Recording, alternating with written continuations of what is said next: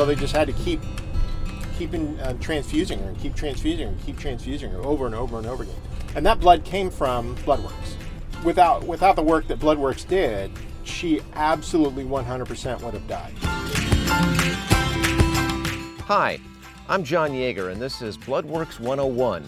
It's a monthly podcast produced by Bloodworks Northwest, a Seattle based nonprofit providing blood and blood products to almost 100 hospitals across the Pacific Northwest thanks to close to 250,000 generous donors and volunteers. More than a thousand people work and volunteer for Bloodworks Northwest, including world class scientists at the Bloodworks Northwest Research Institute, the Washington Center for Bleeding Disorders, as well as phlebotomists. Those are the folks who draw your blood at our donation centers and bloodmobiles. The idea behind this podcast, Bloodworks 101, is to open the door each month to some of the incredible and inspirational stories here at Bloodworks Northwest that we hear about every single day. Ready? Here we go. Today you're going to meet Seattle's Tom Newman.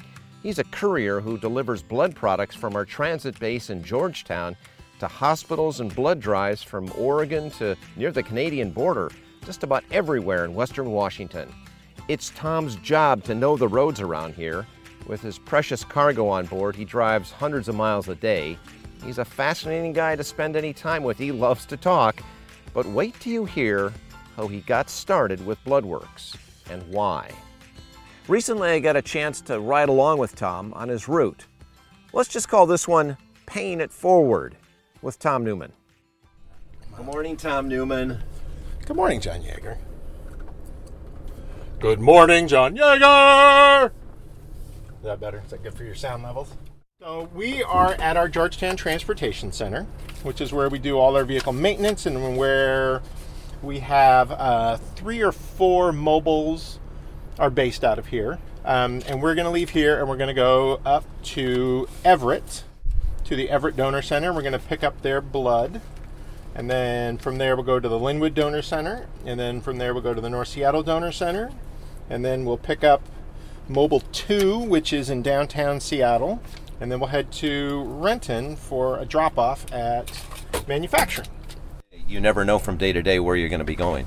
Correct. We go to Portland twice a day. I normally go to Portland in the afternoon on Sundays. Um, I pretty much know that's gonna that's gonna be every single week, and that's sort of fun when you think about it. I mean, you don't really know from day to day where you're going to be, so so it's not like there's a, a routine. You have certain places that you always go, but there is variety throughout the week. Very much so. Very much so. And that um, that's a real it's a real crapshoot because sometimes you get stuck with really not fun routes to do. For example, this first route is really not fun. Everett to Lynnwood to North Seattle is just up and down I 5 the middle of the day. The traffic's terrible but it's still pretty. I mean, it's still pretty great because the job itself is pretty great. Um, but it kind of pales in comparison to being able to go out to uh, Port Townsend and Port Angeles because the drive out there is so nice. It's the driving over both bridges, the Tacoma Narrows Bridge and the um, uh, Hood Canal Bridge is just beautiful out there, and sometimes you get to see deer or something. Um, we have a run that goes out um, twice a week, goes out to Whidbey Island, and that one is the best route we have because you get to take the you go up to Mukilteo, you get to take the ferry, so that's really great. Uh, you drive through Whidbey Island, which is really beautiful, and you get to see some cool things. There's a, a bison farm up there, or a bison ranch, and so that's really cool. I mean, you get it there, American buffalo giant American buffalo right next to the road. Um, and you get to have lunch at Deception Pass, which is, I mean, that's some people's vacation day. And you get to see really interesting things. So you get to go up in Columbia Center, you get to go in the federal building, you get to go. Um, uh, the other day, I went to the uh, Northwest. Uh, wait, can't remember what the place was, but it was a mosque and so that was really cool because I had never actually been in a mosque before. So I, from one day to the next, it could be a bison ranch or a or a mosque or the top of a skyscraper in downtown Seattle. Yeah, Yeah, it really could. Yeah, eight hour an eight hour shift on those. Six of those hours will be spent in traffic on the freeway, driving, or in some cases not driving because the traffic is stopped. Well, look at what look at what we're dealing with right now. We're in the carpool lane, but it's still bumper to bumper I five north from West Seattle Bridge to downtown, and those are the kind of some days I would imagine that's most of your day. Just This- this stop is- and go. This is normal. This is 100% normal. The uh, one advantage that we get is the carpool lane, which our fantastic friend uh, Juan Cotto uh, helped arrange for us because he knows all those politicos down in Olympia. It has saved us hours and hours and hours of time getting blood back to manufacturing, um, and that's the that's the super key. Um, things lo- things get a little less effective the older they are. So platelets start to degrade immediately as soon as they're donated. They start to degrade, and the They're only sooner good for five days, right? and they're only good for a few days anyways And that could save somebody's life. and that could save somebody's life. And if that means that we get back, if we can get back half an hour or an hour earlier than originally thought because we were able to use the carpool lane, that might end up making a huge difference later on down the line to somebody. I don't know who, and I'll and I'll never know the answer. You know, who's who's going to benefit from the blood I have in the back of the truck or the plasma or the platelets or whatever I have in the back. I'm never going to know who benefits from that, but just the idea that the sooner I can get it there, the more effective it will be. That's that's pretty cool. You're listening to Bloodworks 101, a monthly podcast produced by Bloodworks Northwest. We'll be back in a moment.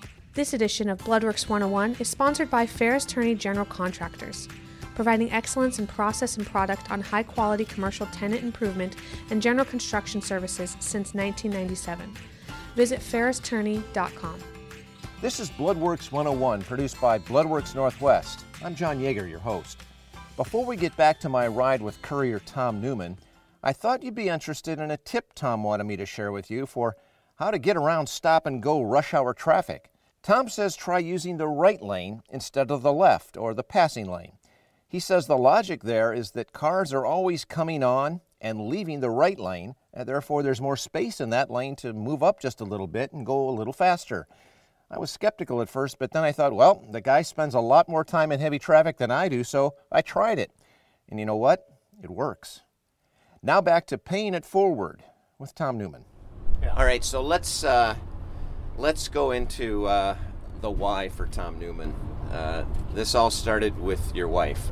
So uh, my wife was a nurse up at Swedish, uh, and she was on her way to work in the operating room, riding her scooter, and halfway between home and work, she got hit by a van. And this was um, uh, that was 2000. That was 12 years ago.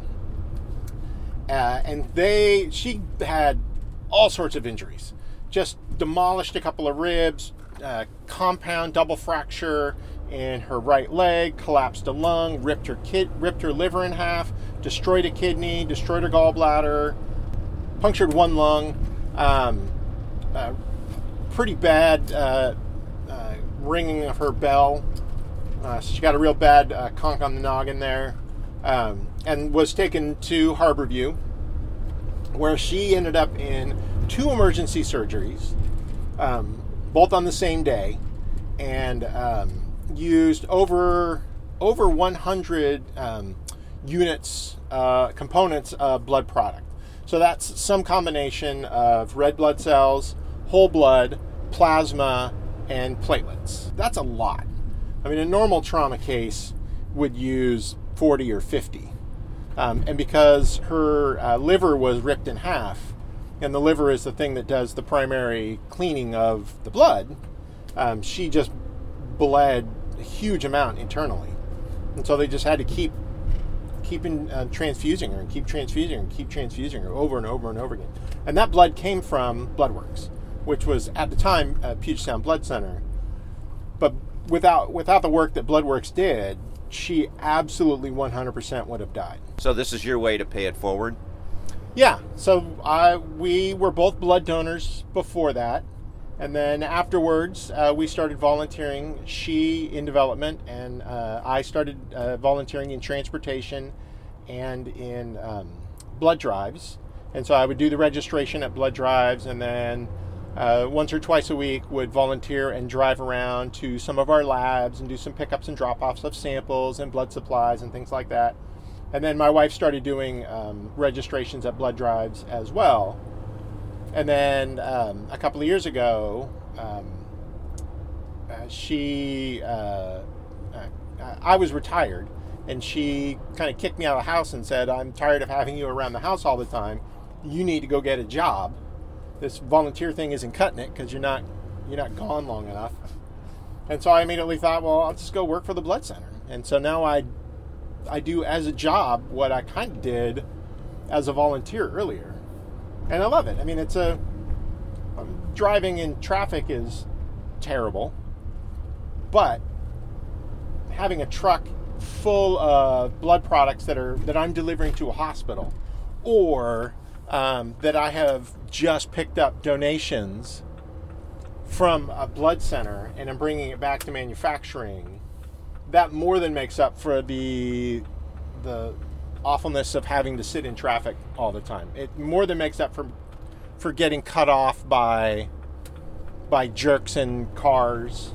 Um, it more than makes up for all the times I've I've had to be late somewhere because I couldn't get off. I didn't get off work on time because there was an accident somewhere and I got stuck on the freeway, and etc. etc. etc. More than makes up for that. It's a I mean, don't don't tell anybody this. Don't tell my boss this, but they could pay me nothing and I would still do this job.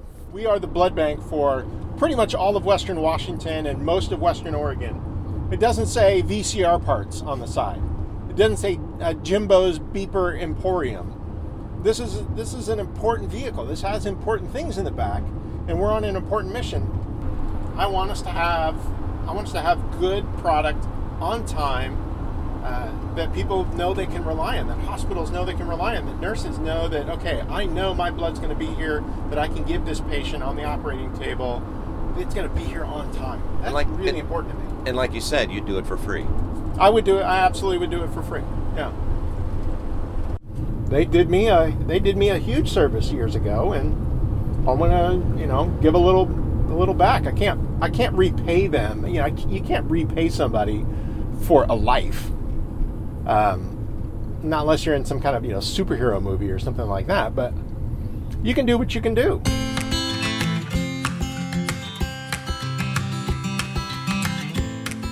Well, that's it for today's edition of Bloodworks 101. If you like what you hear, please subscribe to Bloodworks 101. Or if you have an idea for an amazing story that we should follow up on, contact us at www.bloodworksnw.org. I'm your host, John Yeager. Thanks for listening. See you next time.